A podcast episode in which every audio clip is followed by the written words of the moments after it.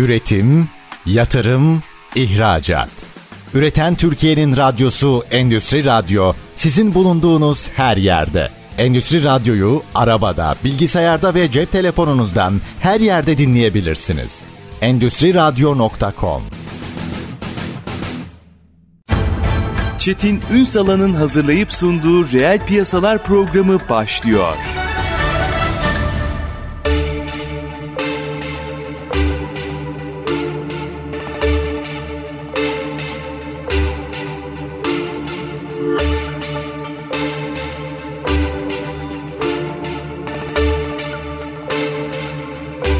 Reel piyasalardan merhabalar. Türkiye'nin gerçek gündeminde birlikteyiz efendim. Değişen bir ekonomimiz var, değişen bir dünyamız var. Bütün bu değişim içerisinde baktığınızda en kritik başlıklardan biri insan kaynağını oluşturuyor. Evet, yeni teknolojiler var, dijitalleşen bir firmalar, gerçeğiyle karşı karşıyayız. Şöyle şehir efsaneleri de tabii gündeme geliyor. Efendim artık işte insanlar ne yapacak? İnsanlar gerekli donanımları, yetenekleri nasıl edinecekler? Bütün bunlar aslında bazı kavramları hayatımıza getiriyor. Mesela bir açık iletişim kavramı var ki üzerinde uzun konuşulması gerekiyor. Çok subjektif bir kavram tabii. Şimdi açık iletişim ne demek? Bu aslında birçok yaklaşımında temelini oluşturduğuna dair yorumlar var. Aslında bu yorumları yapan bir ismi de ağırlayacağız bugün. Bütün bu detayları da konuşacağız. Bir şirketin gelişebilmesi için sadece bünyesinde ne kadar teknolojiye uyum sağladığı, hatta şirketin faaliyet alanına göre o teknolojiyi nasıl geliştirdiği gibi detaylar tabii ki önemli. Fakat işte belli başlı kavramlar var. Mesela globalleşme yolunda gidiyorsa bir şirket, orada çeşitlilik yönetimi gibi bir kavram geliyor. Bütün bu kavramları nasıl yönetmek gerekiyor? Yeni personel alıyorsanız bunlar nispeten daha kolay. Çünkü tanımınızı, çeşitlendirmenizi buna göre yapabilirsiniz. Mevcut ekipleri buraya nasıl dönüştüreceksiniz? Sadece yurt içinde değil, uluslararası düzeyde de faaliyet gösteren firmalar yepyeni kavramları da çalışmak durumunda kalıyorlar insan kaynağı açısından. Mesela COVID-19 yaşadık, yani bir pandemi süreci yaşadık. Pandemi sürecinde önce zaten herkes uzaktan çalıştı. Doğal olarak uzaktan çalıştı. Ama ondan sonra pandemi süreci atlatılmasıyla birlikte böyle hibrit modeller gündeme gelmeye başladı. Esnek çalışma modelleri konuşulmaya başlandı. Bütün bunların yapılırken aslında belli başlı kriterlerinde doğru kurgulanması gerekiyor. O yüzden önümüzdeki sürecin en kritik başlıklarından birinin İK, yani insan kaynaklarının yönetimi olduğu ifade ediliyor. Ve bu insan kaynakları yönetimi yapılırken belli başlı, az önce de altını çizdiğim gibi, işte açık iletişim gibi, çevik dönüşüm gibi, çeşitlilik yönetimi gibi yepyeni bakış açılarının da insan kaynaklarının departmanlarına girdiğini görüyoruz. Biz bunları konuşacağız bugün. Kıymetli bir konuğum var efendim. Arzum İnsan Kaynakları Genel Müdür Yardımcısı Didem Oral bizlerle birlikte. Efendim Sayın Oral, yayınımıza hoş geldiniz efendim. Merhaba, hoş bulduk. Şimdi ben sizi bekletirken burada bazı konulara atıfta bulundum. Yani her şey değişiyor. Belli başlı kavramlar da değişiyor. Şu ifade galiba çok abartılı olmaz. Teknoloji tamam, yeni pazarlar tamam, yeni dönüşümler tamam ama askerler önemli. Yani eğer bu bir ekonomik savaşsa orada siz bir kavramdan bahsediyorsunuz ve ben onunla başlamak istiyorum. Konuşacağımız çok şey var burada ama en subjektif olabilecek, nereye çekerseniz gidebilecek ve altı doldurulması gereken kavram bence açık iletişim. Ne demek bu? Herkes kendine göre bir tanım yapıyor çünkü. Evet, çok teşekkürler. Çok güzel bir yerden başladık bence konuşmaya. Açık iletişim deyince birçok şeyden bahsediyoruz aslında. İyiyi de kötüyü de açıkça konuşabilmek yetkinliği aslına bakarsanız. Açık iletişim kurmak için hem geri bildirim almayı hem de geri bildirim vermeyi öğrenmemiz gerekiyor. Yani sadece açık iletişim yaparken bir kişiye neyi geliştirebileceğini söylemek, evet bir yetkinlik, bunu doğru söyleyebilmek. Ama biri size bunu söylerken bunu nasıl ele alacağınız, bunu nasıl kişisel almayacağınızı öğrenmek de bir yetkinlik. Ha, güzel, talimat dediğimiz kavramdan ayıran bunlar aslında. Kesinlikle. Bizler insan olarak tabii psikolojimiz hep kendimizle ilgili iyi şeyleri duymaya odaklıyız. Kötü bir şey duyunca, iyi yapamadığımız bir şeyi duyunca hemen savunmaya geçme reaksiyonu veriyoruz. İşte bunu yapmamayı öğrenmek de açık iletişimin en önemli konularından biri. Biz Arzum İnsan Kaynakları olarak açık iletişim deyince bu konuya odaklanıyoruz. Çünkü birbirimizi öncelikle doğru anlamalıyız ki sonrasında onun üzerine ilişkimizi, iletişimimizi daha iyi inşa edebilelim. Gelişme kadar sorunların çözümü de aslında birbirini anlayan insanlardan geçmiyor mu? Tabii ki de. Her şey zaten öncelikle birbirini anlamakla, farkında olmakla başlıyor. Eğer bunu başaramazsanız sorunu da doğru tespit edemiyorsunuz. Sorunu doğru tespit edemezseniz çözümü de ona göre oluşturamıyorsunuz. Dolayısıyla aslında bakarsanız en başında birbirimizi doğru anlamak, kişisel almamak gerekiyor. Birbirimize söylediklerimizi, önerilerimizi, neyi daha iyi yapabileceğimizi duyduğumuzda onu sadece olduğu gibi duymamız ve o haliyle ele almamız gerekiyor ki geri kalanı çok daha kolaylıkla halledilebilsin. Çözüm çok daha rahat geliştirilebilsin. Bunun metodolojisini biraz açacağım ama ilk önce galiba şunu yerli yerine oturtalım. Şimdi evet, değişen bir dünya, değişen bir ekonomi, yeni yaklaşımlar vesaire bunu denden koyup alta kadar gidebilirim. Ama kurumsal şirketlerin farkına vardı ama Türk reel sektörünün, dünya için ama ben Türk reel sektörü diyeyim. Türk reel sektörünün galiba üzerinde çok durması gereken nokta var. Teknoloji artık ulaşılabiliyor. Yani eğer finansmana ulaşabiliyorsanız teknolojide yapıyorsunuz. Bazen bazı şeyler finansmanla da olmuyor. Hı hı. İşte yeni pazarlar, doğru konsantrasyonla yapabilirsiniz. Ama bence şirketler hani size bir anahtar vereceğim ve bunların birçoğunu çözeceksiniz dediğimde, yine altını çiziyorum, kurumsalların farkında olduğu, diğerlerinin ıskaladığı nokta. İnsan kaynakları. Yani biz yakın zamana kadar o personel müdürlüğüyken al getir, hı hı, götür ve işten çıkar, işi al falandan çok daha ileri bir noktaya gelmiştik zaten. Ama galiba yetmiyor. Şimdi neredeyse yönetim kurulu kadar önemli bir hale geldi insan kaynakları departmanı. Çok güzel bir noktaya değindiniz. Bunun sebebi şu. Çünkü insanın aslında bazı şirketler yeni farkına vardılar. Sektörünüzden bağımsız, yaptığınız işten bağımsız, her şirket için insan en önemli, en önemli kaynağı aslına bakarsanız o şirketin. Yani istediğiniz kadar çok makineleriniz olsun, fabrikalarınız olsun, inovatif ürünleriniz olsun ki zaten o inovatif ürünleri ortaya çıkaran da insan. Dolayısıyla evet, şirketler insana değer vermeyi ne kadar iyi yaparlarsa, ne kadar başarırlarsa, bu konuda ne kadar yol aldılarsa insan kaynakları da tabii ki o doğrultuda o şirketin işte yönetiminde yer alıyor, stratejik kararlarının içinde daha çok yer alıyor, daha çok önem atfediliyor gibi. Yani insanın değerinin anlaşılmasıyla insan kaynaklarının değeri de daha çok anlaşıldı. Dediğiniz çok doğru. Dünyada Türkiye dışında bunu çok iyi yapabilen ülkeler, bölgeler var. Bizden biraz daha şöyle 10, 15, 20 yıllar önde olan ülkeler var. Geride olanlar da var. Elbette. Türkiye'de bu işi çok iyi yapan şirketler, gruplar, holdingler var. Henüz daha farkına varamamış, hiç orada olmayanlar var. İşte gelişmekte olanlar var bu konuda. Bayağı böyle çeşitli bir aslında şeyimiz var, ortamımız var insan kaynaklarına değer verilmesi anlamında. Somutlaştıralım mı? Şimdi ben hangi şirkete gitsem, biz insan kaynağımıza çok değer veriyoruz. Şimdi o zaman bu iş somutlaşması lazım. Gerçekten değer vermek dediğimiz şey ne? Bunu biraz açalım. Çok güzel. Siz gerçekten tam bir insan kaynaklarcı gibi sorular soruyorsunuz. Harika. Çok göstergesi var bunun açıkçası. Ben en temel olanlardan biraz bahsetmek istiyorum. Olayın hiç böyle ücret, yan haklar tarafına girmeyeyim ki o da çok önemli bir kısmı tabii ki. Ama o şirketten şirkete değişen bir nokta. Evet, yani oraya gelene kadar başka soyut şeyler var ki bunları insanımıza sunmamız, göstermemiz, hissettirmemiz gerekiyor. Sağlamasını bakınız büyük veya sessiz istifalardan görüyoruz. Aynen, parayla öyle bitmiyor iş. Aynen, kesinlikle. O da bu arada çok önemli bir kriter, yani onu asla yatsıyamam. Hele de günümüz ekonomik koşullarında, ortamında. Ama daha soyut şeylerden ben bahsedeyim. Bir kere insanın yaptığı işte anlam bulmasını sağlaması lazım şirketlerin. Açın hadi. Anlam bulması deyince neyi kastediyorum?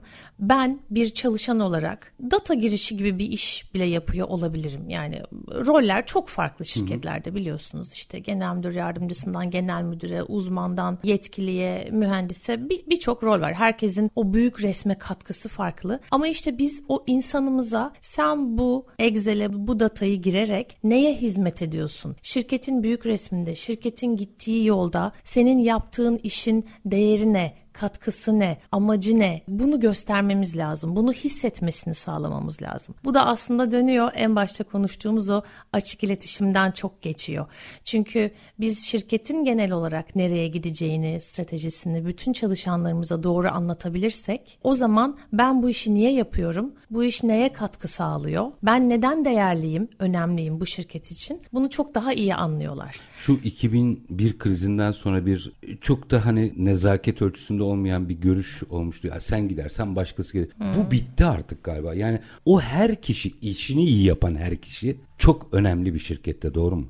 Çok, kesinlikle. O bakış açısı çok yanlış bir bakış açısı. Çünkü her giden sizin şirketinizin temsilcisi olmaya dışarıda bir yerlerde devam ediyor aslında. Olumlu ya da olumsuz. Aynen öyle. O yüzden gidenlerin de nasıl gittiği, neden gittiği de o kadar önemli ki bu şekilde değersizleştirerek kimseyle yolları ayırmamak lazım. Bazen profesyonel hayat tabii ki o yollar ayrılabiliyor. Bazen karşılıklı istekle, bazen tek taraflı tercihle, ama bir şirketin çalışanına verdiği değer, hani dedik ya insana nasıl değer veriyoruz, somutlaştıralım, alın size bir tane daha örnek. İnsana verdiğiniz değer hem o kişi sizinle birlikte çalışırken, hem bir gün çalışmazken, giderken, ayrılırken nasıl davrandığınızla da o kadar net ortaya çıkıyor ki. Çünkü sizden ayrılan çalışana nasıl davrandığınız aslına bakarsanız geride kalanlara da bir mesaj. Evet. Ben de bir gün ayrılırsam ben nasıl bir muameleyle, neyle karşılaşacağım? Yani kötü bir şey gördüğünde otomatikman herkes bir adım geri çekilir. Kesinlikle. Büyük verimsizlik. Kesinlikle. Yani iktisadi yönden baktığınızda verimsizlik, insani yönden baktığınızda başka problemler. Kesinlikle. Zaten. Bir tane daha izninizle örnek vermek istiyorum. Çünkü açar mısınız dediniz. Ben bunu açacak olursam bütün gün konuşurum, o ayrı.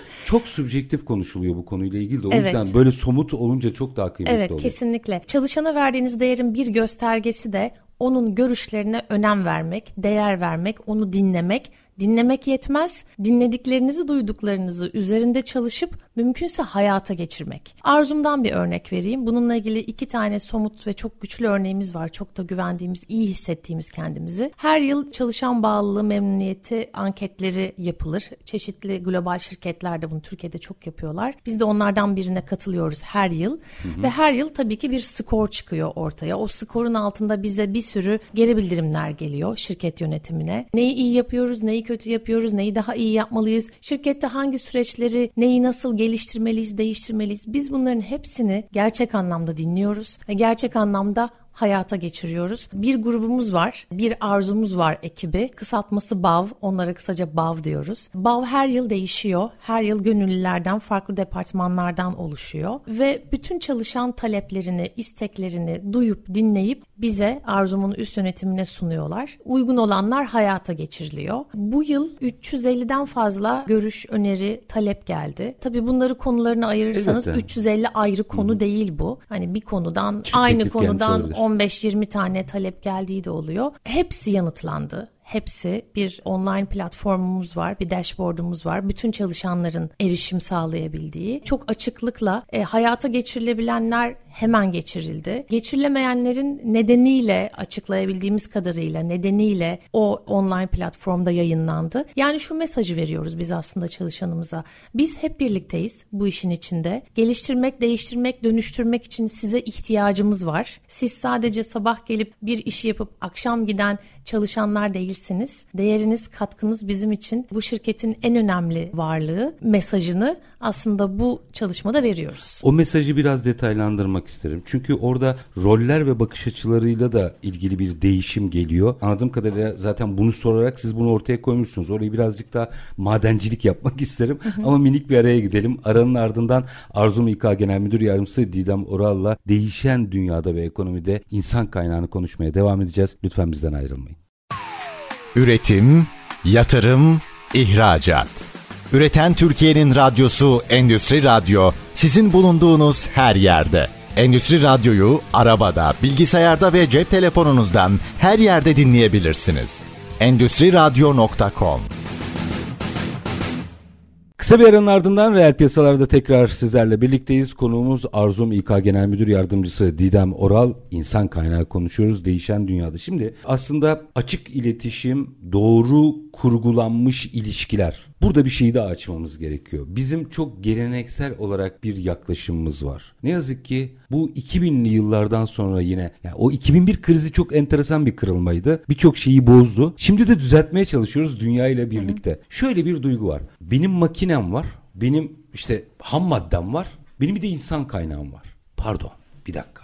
Şimdi bu ilişkiler değişti. Kimse kimsenin sahibi değil. Hı hı. Her iki taraf açısından baktığınızda da bunun yeteneklerin ya da fırsatın, iş fırsatının buluştuğu bir iş akti olduğunu galiba anlamamız gerekiyor. Hadi burayı biraz açın ne olur. Bu çok keyifli bir konu yine insan kaynakları başlığı altında. Bu durum pandemiyle tam bir patlama yaşadı. Çünkü insan fark etti ki bir dakika benim bir tane hayatım var, bir anda ölüm var, ailem var, çocuğum var, benim kendime ayırmak istediğim bir zamanım var, yapmak istediklerim var, sadece iş yok benim hayatımda. Dolayısıyla iş özel yaşam dengesi çalışanın beklentisinde, ajandasında o kadar yüksek bir yere bir anda fırladı ki artık işverenler, şirket yönetimleri bütün süreçlerini bu iş özel yaşam dengesini merkeze alarak dizayn etmek zorundalar. Ya bu konuda biz insan kaynakları profesyonelleri kendimize anlatmakta biraz zorlanıyoruz. Bunu ben gözlemliyorum bütün meslektaşlarımla da. Ama bu çok böyle geliyor, hatta geldi. Yani o konuştuğumuz büyük istifaların, sessiz istifaların temelinde, altında yatan en büyük sebep bu. İnsanlar artık iş özel yaşam dengesini sağlayacak şirketleri tercih ediyorlar. İş görüşmelerinde siz hibrit çalışıyor musunuz? Çalışmıyor musunuz? Çalışmıyorsanız o zaman ben süreçte devam etmeyeceğim. Bu direkt soruluyor mu?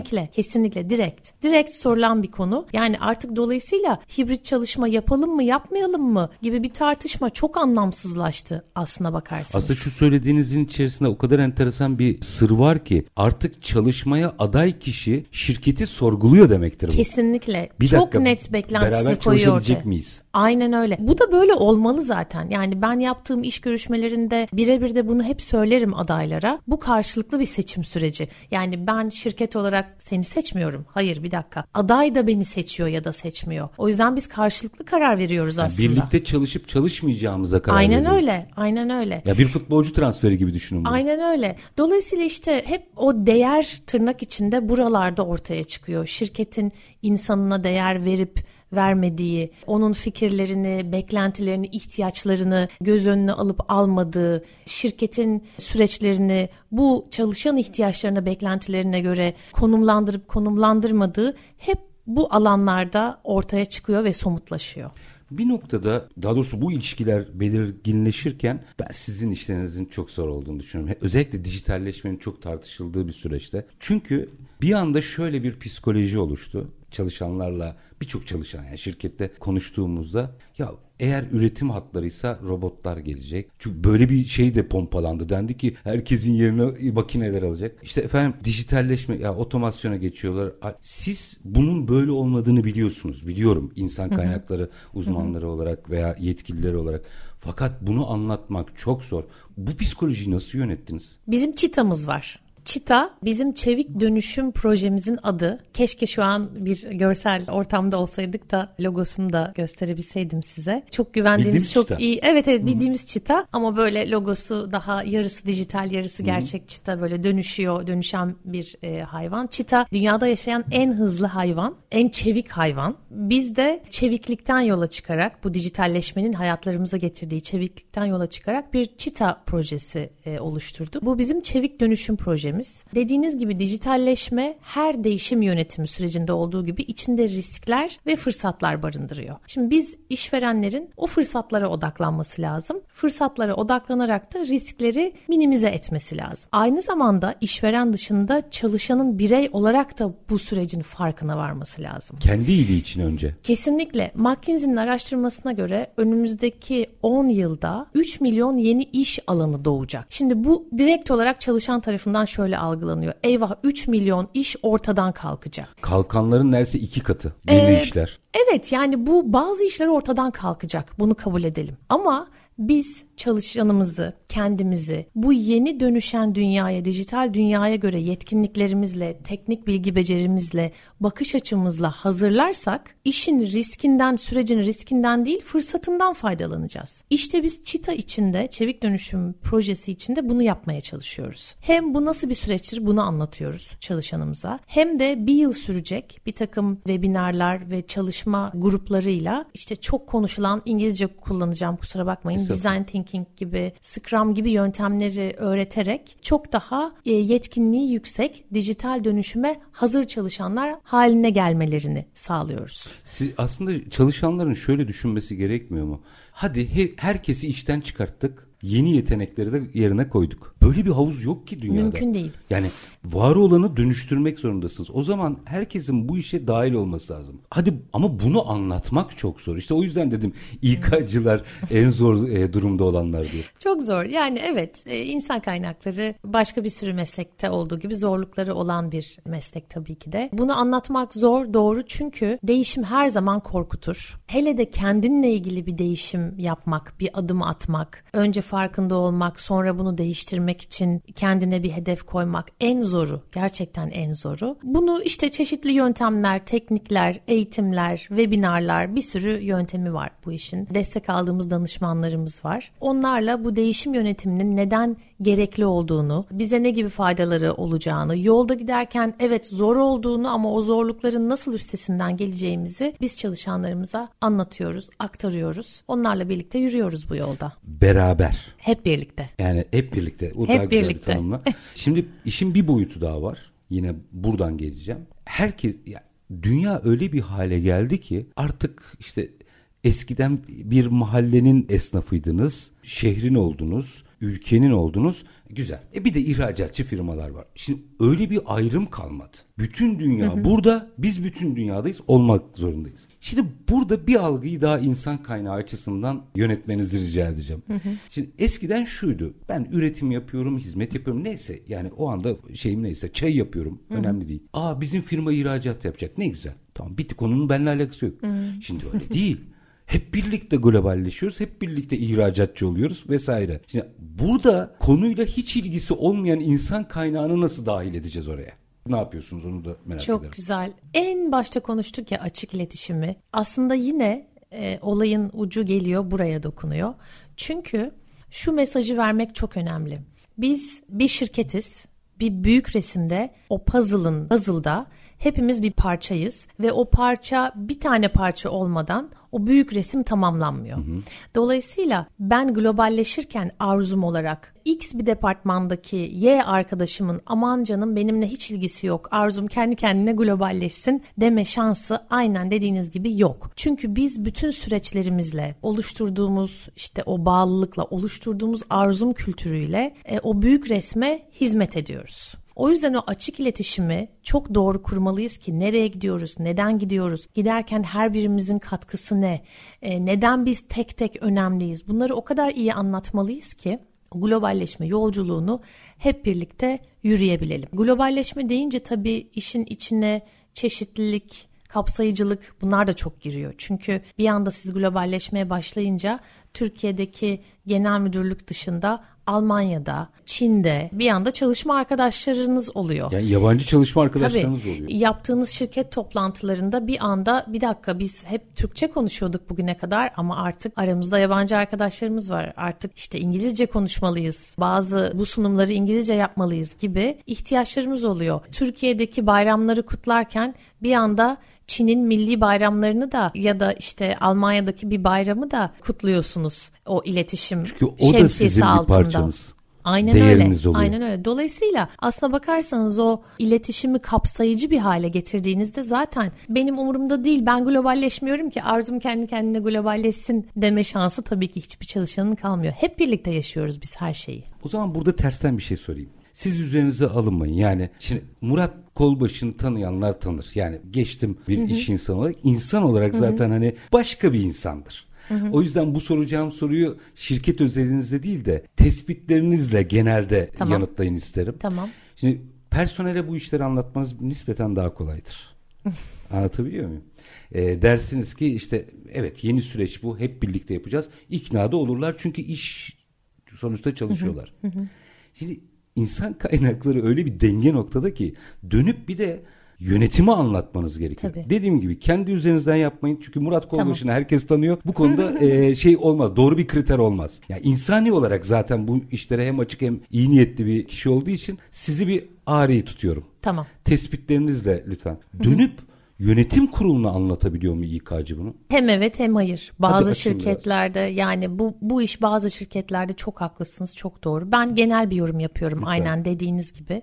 Yani çünkü doğru bir örnek olmazsınız. Evet ben bu konuda... Doğru bir örneksiniz de evet. Bu sorumla ilgili doğru bir örnek olmazsınız. Ama yine de parantez içinde söylemek isterim. Tabii, ben bu konuda zorlanmıyorum. Bu kadar anlattığımız şeyi yapabiliyorsak zaten bizim önümüzde bize yol açan bir yönetim kurulu başkanımız, bir yönetim kurulumuz olduğu aşikar. Ama Türkiye genelinde bu yorumu yapacak olursam hiç kolay değil bu iş gerçekten de. Birçok sebebi var. Yani geleneksel bakış açısı diyebilirsiniz buna. O işte biraz önce konuştuğumuz insana verilen değerin henüz daha bazı şirketlerde, bazı kültürlerde tam hak ettiği yere gelmemesi diyebilirsiniz. O iş özel hayat dengesinde insanın ihtiyaçlarını henüz kavramamış organizasyonlar diyebilirsiniz. Yani birçok sebebi var. Bu iş vizyona önem veren, vizyonu olan, değişen insan ihtiyaçlarını değişen süreçlerde hızlı algılayabilen patronların ve yöneticilerin olduğu kültürlerde tabii ki çok daha kolay.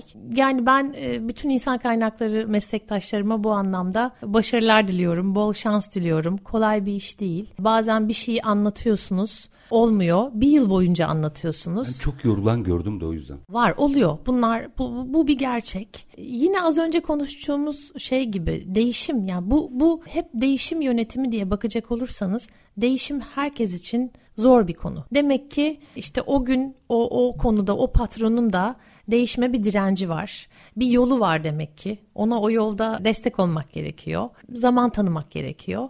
Değişim yönetimleri hep zordur gerçekten. Bir dakika araya geçeceğim ama şunu konuşmak isterim. Şu bakış açısını galiba anahtar.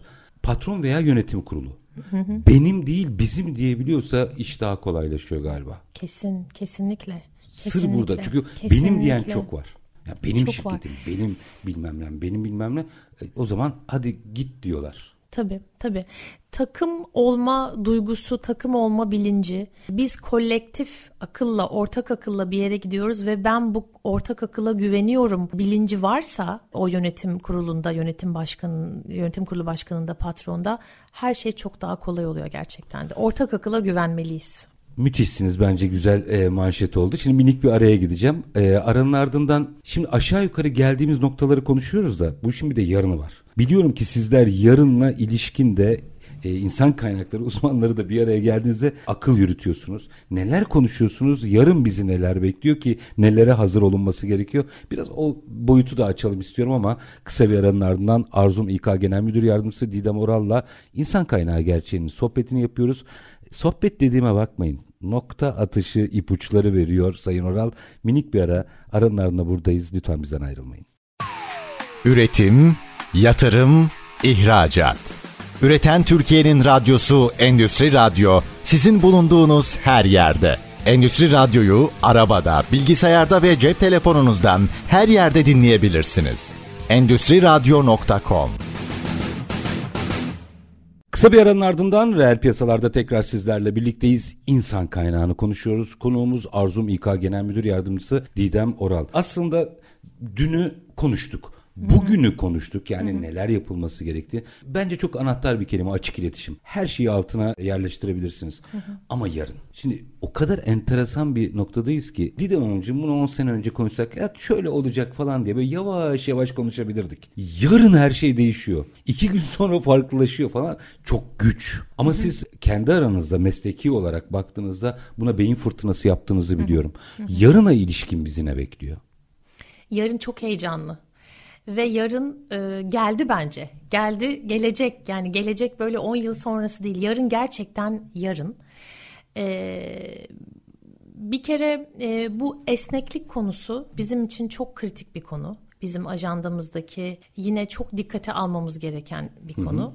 Hı hı. Dünya üzerinde haftada artık 4 gün çalışan şirketler var. Yani o esnekliği artık öyle bir tanımını öyle bir noktaya getirdiler ki biliyorsunuz biz pandemiden bir gün önce yani 18-17 Mart mıydı? 10 öyle Mart'ta bir şeydi. İlk vaka görüldü. Evet, biz 17-18 Mart'ta böyle şirketler bir anda evlere kapandılar yanlış hatırlamıyorsam. Bundan bir gün önce biz uzaktan çalışabilir miyiz? Haftada bir gün evden çalışma yapsak ne olur? Bunun böyle gruplarını oluşturup şirket içinde beyin fırtınaları yapan, bunu yönetime sunan filan bir hayat yaşıyorduk. İyi misiniz? Yine gündeminizde varmış bari. Evet ve gündeminde hiç olmayan şirketler de aynen çok... dediğiniz gibi vardı. Biz bir günde herkes, bütün şirket eve gittik ve evden çalışmaya başladık. Dolayısıyla gelecek dediğimiz şey belki de yarım saat sonra gelecek. Ve bu esneklik konusu bizim geleceğimizde, iş dünyasının geleceğindeki en önemli konulardan biri. Esneklik arttıkça çalışma tipleri, çalışma modelleri, bununla birlikte işte iş kanunundaki bir takım maddelerin değişimi, yeniden düzenlenme ihtiyacı. Yani o kadar çok iş hukukuyla ilgili evet konuya da sirayet ediyor ki. Yani iş kazası bile tartışmalı şimdi. Tabii, evdeysen çünkü, olacak. Aynen haftanın 3 günü 4 günü evden çalışan bir çalışanı nasıl bilinçlendireceksin, nasıl koruyacaksın? Bugün biz iş sözleşmelerine uzaktan çalışmada evinin hangi odasında çalışacağının detayını yazıyoruz. Yani çok değişiyor hayatımız. Dolayısıyla gelecek deyince bir kere esneklik ve esnekliğin getirdiği hayatımıza değişimler en önemli konu. Bu çok enteresan geldi bana. Tabii. Bunu duymamıştım daha önce. Çalışma alanını tanımlıyoruz. Çalışma alanını tanımlıyoruz çünkü çalışma alanını tanımlamazsan o çalışma alanı dışındaki noktada geçireceği bir kaza daha farklı sonuçlara yol açıyor iş hukuku sonuçları açısından. Yani çok çok boyutlu bir konu bu esneklik konusu gerçekten de. Çalışan da artık daha esnek olmak istiyor bu arada. Yani yeni anne olanlar, işte birden fazla çocuğu olanlar, çocuğuna kendisi bakmak zorunda olan ebeveynler, çok farklı ihtiyaçları var insanların ve iş hayatını bu ihtiyaçlarına göre dizayn etmek istiyorlar haklı olarak. Esneklik önemli bir konu. Dijitalleşme yarınımızı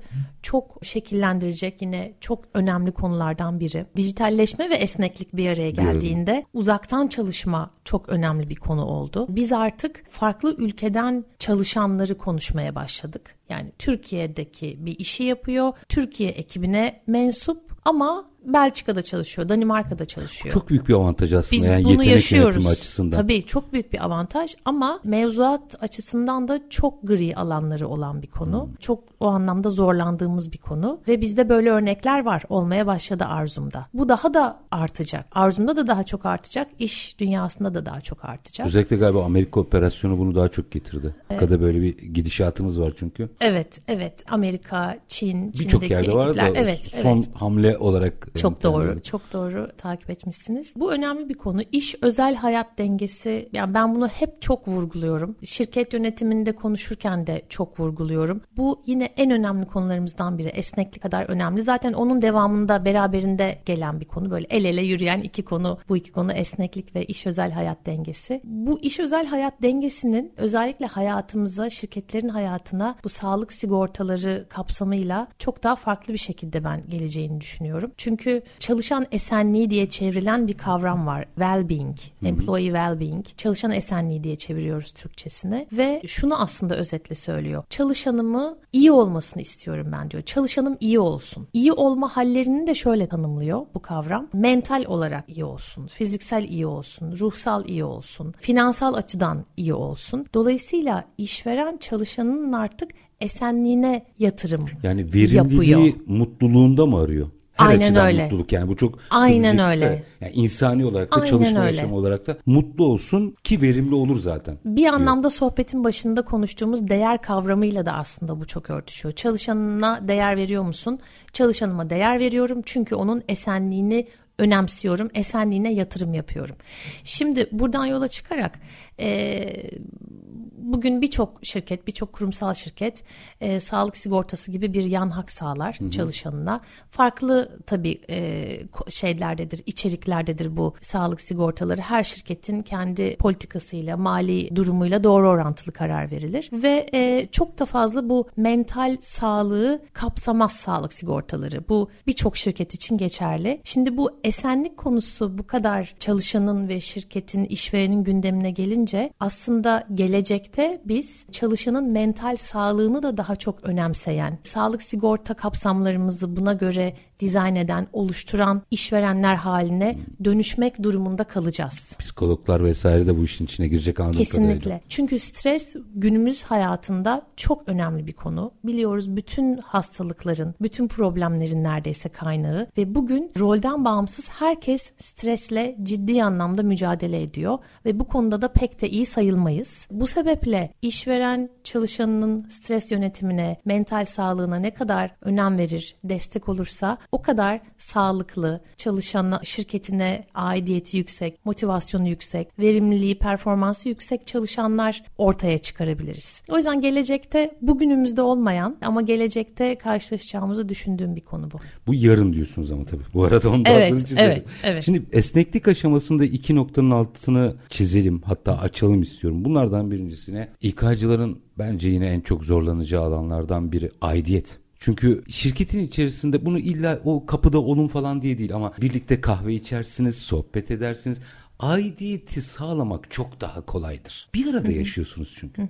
Esneklikle beraber galiba bu bir operasyon haline geldi. Orada ne yapmak gerekiyor? Çok doğru. Bugün dünyada tartışılan önemli konulardan biri, insan kaynaklarının yine kendi içinde tartıştığı önemli konulardan biri. Esneklik yaratmak zorundayız. İşte uzaktan çalışma, evden çalışma, hibrit çalışma, bu fırsatları çalışana tanımak zorundayız. Ama biz nasıl bir arada olacağız? O kültürü nasıl bütün çalışanlara eşit şekilde anlatacağız, öğreteceğiz. Bir araya gelip nasıl o kültürün gelişmesine olanak vereceğiz? Bu tam bir dilemma. Yani ikisini de yapmak zorundayız. Nasıl yapacağız? Biz bunu kendi şirketimizde şöyle çözüyoruz. Çekirdek günler, çekirdek saatler yarattık, oluşturduk. Bu çekirdek günler, çekirdek saatlerde mutlaka online'ız, çalışıyoruz, birlikteyiz. Ama onun dışındaki hayatımızı daha işte o ihtiyaçlarımıza göre, o esneklik tanımımız içinde kurguluyoruz. Bu şimdilik bize en uygun çözüm gözüktü. Şirketler insanlar gibidir. Her şirketin bir kültürü var, bir dokusu var, karakteri, bir dinamiği var. Evet. Aynen, bir karakteri var, bir organizasyon yapısı var. Sektörüne göre ihtiyaçları farklı, dinamikleri farklı. O yüzden ben burada şirketleri deneye yanıla kendilerine en uygun yöntemi bulabileceklerini düşünüyorum. Yeter ki akıl yürüsünler, kafa yorsunlar bu işe. Aynen öyle. Yani esneklik gözlerimizi, kulaklarımızı kapatamayacağımız bir kavram. O zaman ona uygun bir şekilde çözümler yaratmamız gerekiyor. Peki bir nokta daha var. 5 dakikam var. Bir genel değerlendirme de alacağım ama bu konu bence çok kritik. Bu sadece bizde değil. Bütün dünyada bir problem. Hem problem hem de yeni trend. Bütün çalışmalar buraya doğru gidiyor. Kadın çalışanlar. Daha önceki çalışma koşullarında biliyoruz ki birçok dezavantajlı durum yaratılıyordu. Aslında bunlar dezavantaj olmamasına rağmen. İşte doğumdur, çocuktur vesaire, bunların hepsi nedense kadının göreviymiş gibi oraya yüklenir ve kadının iş hayatından kopmasına neden olurdu. Esnek çalışmayla biz kadın nüfuslarımızı da aslında hani insani olarak çözemedik, iktisadi olarak çözeceğiz şimdi. Öyle gözüküyor. Bu meseleyi halletmenin fırsatı olarak görebiliriz sanki. Bu konuyla ilgili değerlendirmenizi de merak ediyorum. Çok doğru. Mutlaka ki işe yarar, işe yarıyor. Biz bu konuda zorlanan bir şirket değiliz. Ama Türkiye'nin gerçeği bu değil. Arzum'un %43 oranında bir kadın çalışanı var. Tabii en ideal oran burada 50-50'yi yapabilmek. Yani bir daha %7'lik yol var gideceğimiz. İşe alımlarımızda kadın çalışan oranımız öyle denk geldi. Çok daha yüksek. Aynı tempoyla gidersek yakın zamanda bence %50'ye varırız gibi geliyor. Yönetim kurulumuzda kadın oranımız %33. Orada da yine biraz daha gideceğimiz yol var. Ama Türkiye ortalamasının üstü bu. Tabii.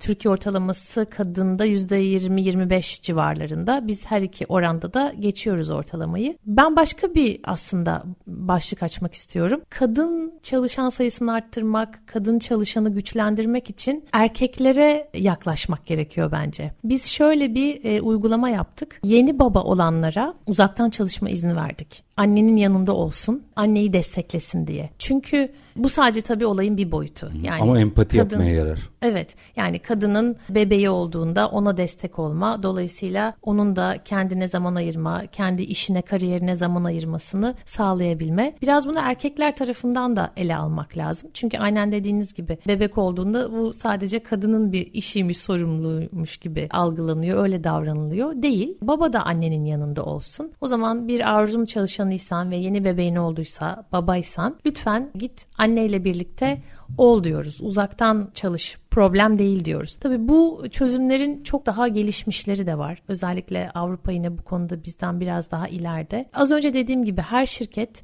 kendi ihtiyacına, dinamiğine göre bu konunun bir tarafından tutsa, kah kadın çalışanlara destek, kah erkek çalışanlara destek, Türkiye'de çok daha iyi bir noktaya gelecektir kadının istihdamdaki yeri, oranı ve sayısı. O zaman da zaten şirketler de bence ülke ekonomisi de sıçrama yaratacak. Tabii ki. Bütün mesele bu. Tabii çünkü ki. Kolumuzun yarısını kullanmıyoruz. Bir vücutsa bu, yarısını kullanmıyoruz vücudumuzun ve az kullanıyoruz diyelim. Tembelleştiririz orayı. Bütün bunlara baktığınızda böyle bir dakikada şunun analizini veya son sözleri rica edeceğim. Bir şeylerin değiştiği açık.